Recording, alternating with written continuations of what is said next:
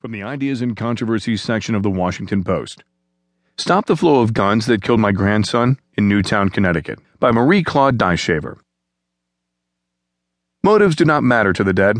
They don't matter much to survivors either.